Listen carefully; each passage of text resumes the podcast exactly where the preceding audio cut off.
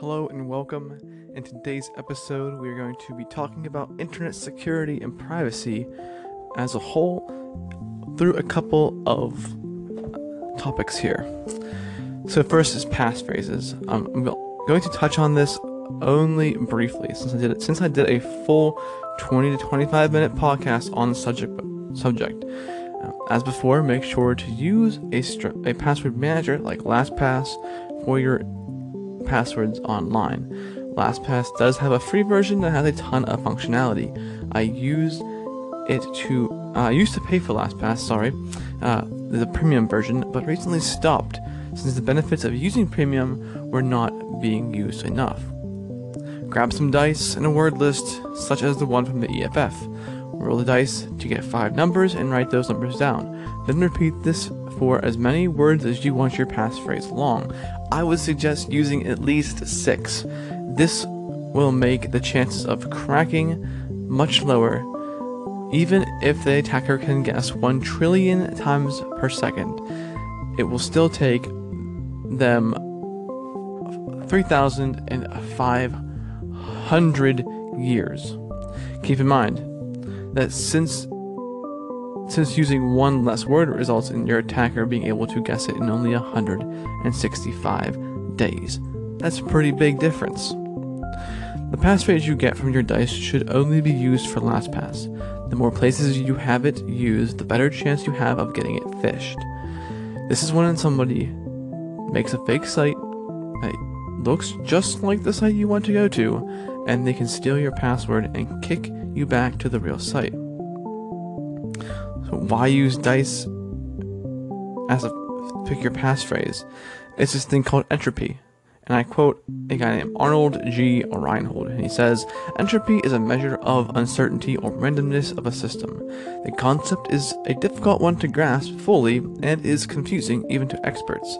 Strictly speaking, any given passphrase, passphrase has an entropy of zero because it has already been chosen. It is a method you it is the method you use randomly to randomly select your passphrase that has the entropy.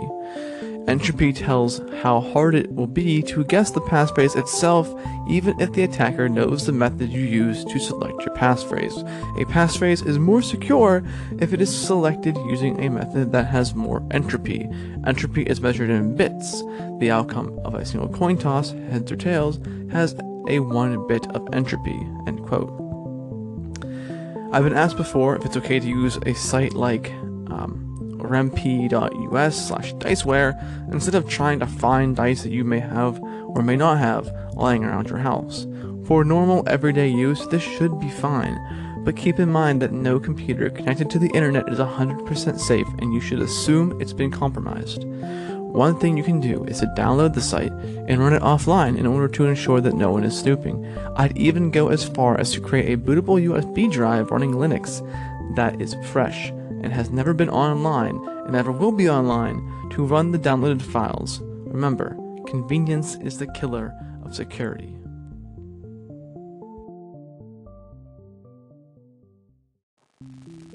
So now let's get into extensions, also known as plugins that you can download for your web browser. The first is HTTPS Everywhere. This is a Firefox, Chrome, and Opera extension that, that encrypts your communication with many major websites, making your browsing more secure. That's the quote from their website. Many sites offer encrypted web traffic, but they may default to the unencrypted version, the regular old HTTP or have links that go back to the unencrypted version of their site.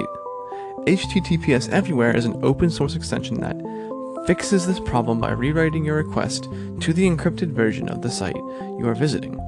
This, is of course, this of course only works if the site offers the, an encrypted version. But getting site encryption is more and more common with each passing year. By defaulting to an encrypted version of a site, you greatly increase your security and privacy on said site. When encrypted, sniffing and eavesdropping on your web traffic is much more difficult. So much more that an attacker would have to spend more time to break the encryption than the value they would most likely get from your information. People probably don't need to know about your cat pictures that much to crack this kind of encryption. That's HTTPS everywhere. The second one I have that everyone should add to their browser is Privacy Badger. And their website says Privacy Badger is a browser add on that stops advertisers and third party trackers from secretly tracking where you go and what pages you look at on the web. If an advertiser seems to be tracking you across multiple websites without your permission, Privacy Badger automatically blocks that advertiser from loading any more content in your browser. To advertise to advertisers, it's like you suddenly disappeared. This is cool. I like this one a lot. It's one of my favorites. When you view a web page, that page is often made up of content from many different sources. Privacy Badger keeps track of all of this. If you browse the web, the same the same source if sorry, I'm reading this wrong. If as you browse the web, the same source s- seems to be tracking you across different websites, Privacy Badger then takes over. It tells your browser not to load any more of the content from that specific source. And when your browser stops loading content from that source, that source can no longer track you. Privacy Badger keeps note of the third party domains that embed images, scripts, and advertising into the pages you visit. In some cases, a third party domain provides an important aspect of a page's functionality, such as embedded maps, images, or style sheets. In those cases, Privacy Badger will allow connections to third party but the screen but will screen out its tracking cookies and refer, refers refers. This is another great one I recommend everybody get. Privacy Badger is amazing, absolutely amazing. The last one is called Decentraleyes, um, D E C E N T R A L E Y E S. Decentral and the word eyes like in your in your in your head.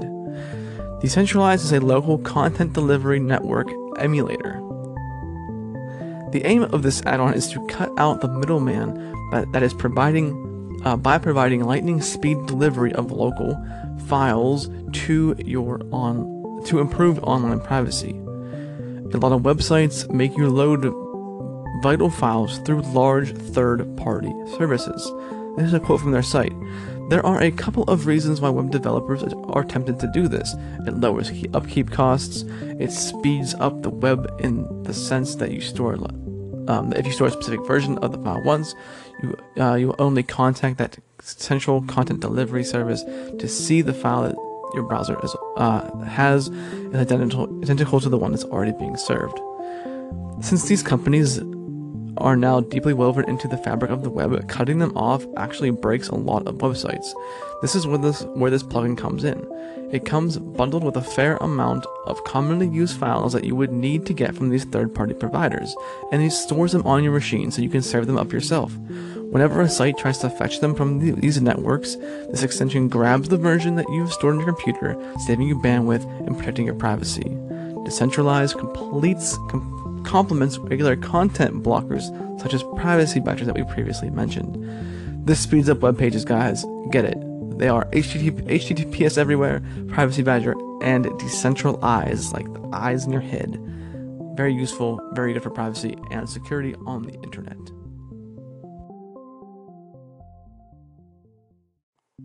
So now let's talk about VPNs and why you should use one. A VPN allows you to connect to another server and encrypt your data from your home to their server. This will stop your internet service providers, such as Comcast or Verizon, from spying on you and collecting data. Keep in mind that the company you use for the VPN can spy and collect your data, so make sure you research and find a good company. I currently use private internet access. They say they don't keep logs, and some news in the past has showed me that they are holding up to their word. At some point in the past, the US government asked for the log files of the users that to look at their data. This company that I use, private internet access, could not give them anything because they don't keep logs. This is good for privacy. This made the news. This is a big deal in the private internet security and privacy sector that I follow. Even if bad people use it, there are many good people out there using this service or any service that is a VPN and their data should not be collected in mass because of looking for some bad guy. Needle in the haystack thing going on here. For maximum privacy, make sure the VPN you choose does not keep logs, allows you to pay with Bitcoin, and asks for and asks for an only asks for an email address. Wow, I can't read my own writing. You can you can even use a temporary email address in these situations. Make sure they also allow you to connect to OpenVPN and are typically not in the United States. There's a list of like five countries that do a lot of like data collection, and t- typically you shouldn't be in any of those. But yeah, I have United States. That's where I live. That all being said, using a VPN still will not make you anonymous, but will give you better privacy. A VPN is not a tool for illegal activities, and do not rely on the no log policy because companies can lie. This is obvious. Then there's web browsers. Web browsers are our gateway to the internet. The Tor browser gives you the most privacy over every other browser. It does slow down your speed a little bit due to how it works to give you the, the privacy the privacy using layers and, and hopping around different gateways or nodes as they're called. However, if you really want to cut down on the amount of spying, both corporate and state state sponsored, then the Tor browser is your best bet.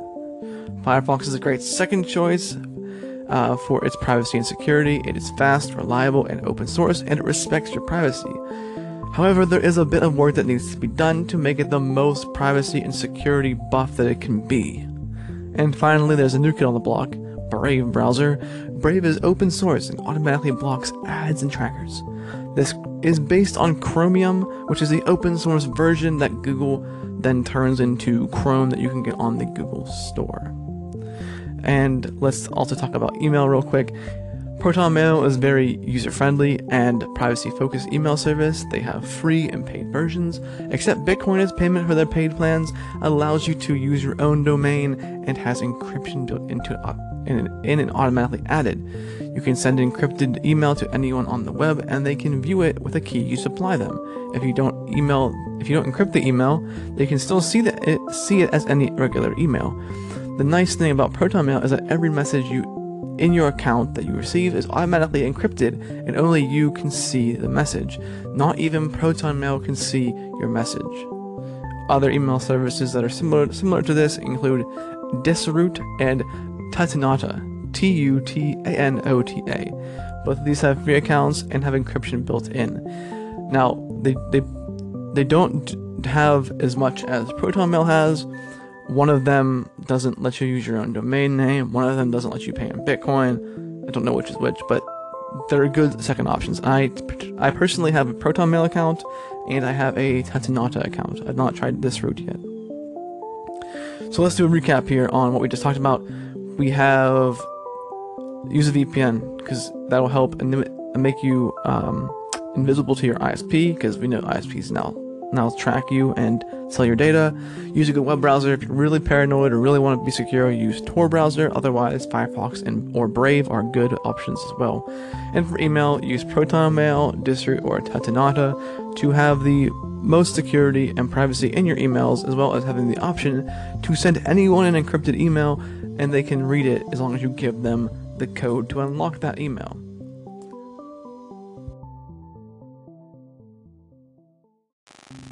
And last but not le- least, least, let's talk about privacy respecting search engines because we all know the big three don't.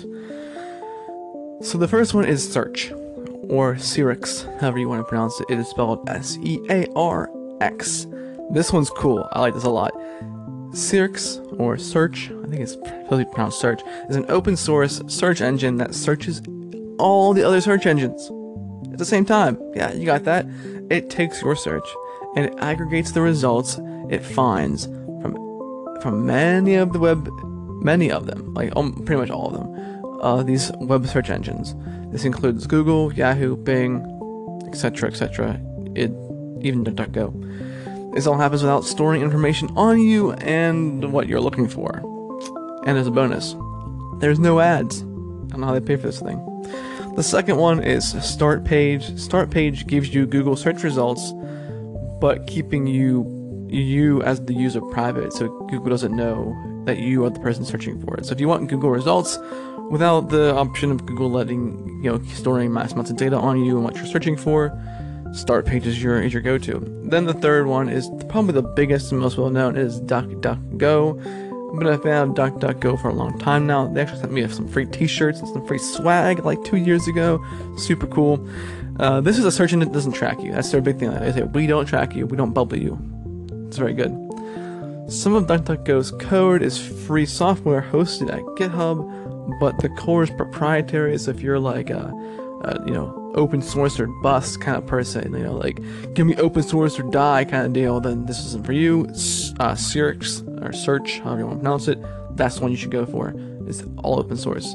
Um, but DuckDuckGo is by far the most popular of the security and privacy focused search engines. And I would recommend this because the more that we search every day, the more information these these companies can have on you, and they can use it to to, to benefit themselves and to build profiles on you and sell ads to you and kind of make it so that you only see things that you want to see. And there's been some evidence that these big engines, these big search engines, are actually censoring the results. So be careful with that. Check out uh, search S E A R X check out start page and check out check out DuckDuckGo. Guys, thank you so much for listening to this episode of the podcast. I really appreciate it.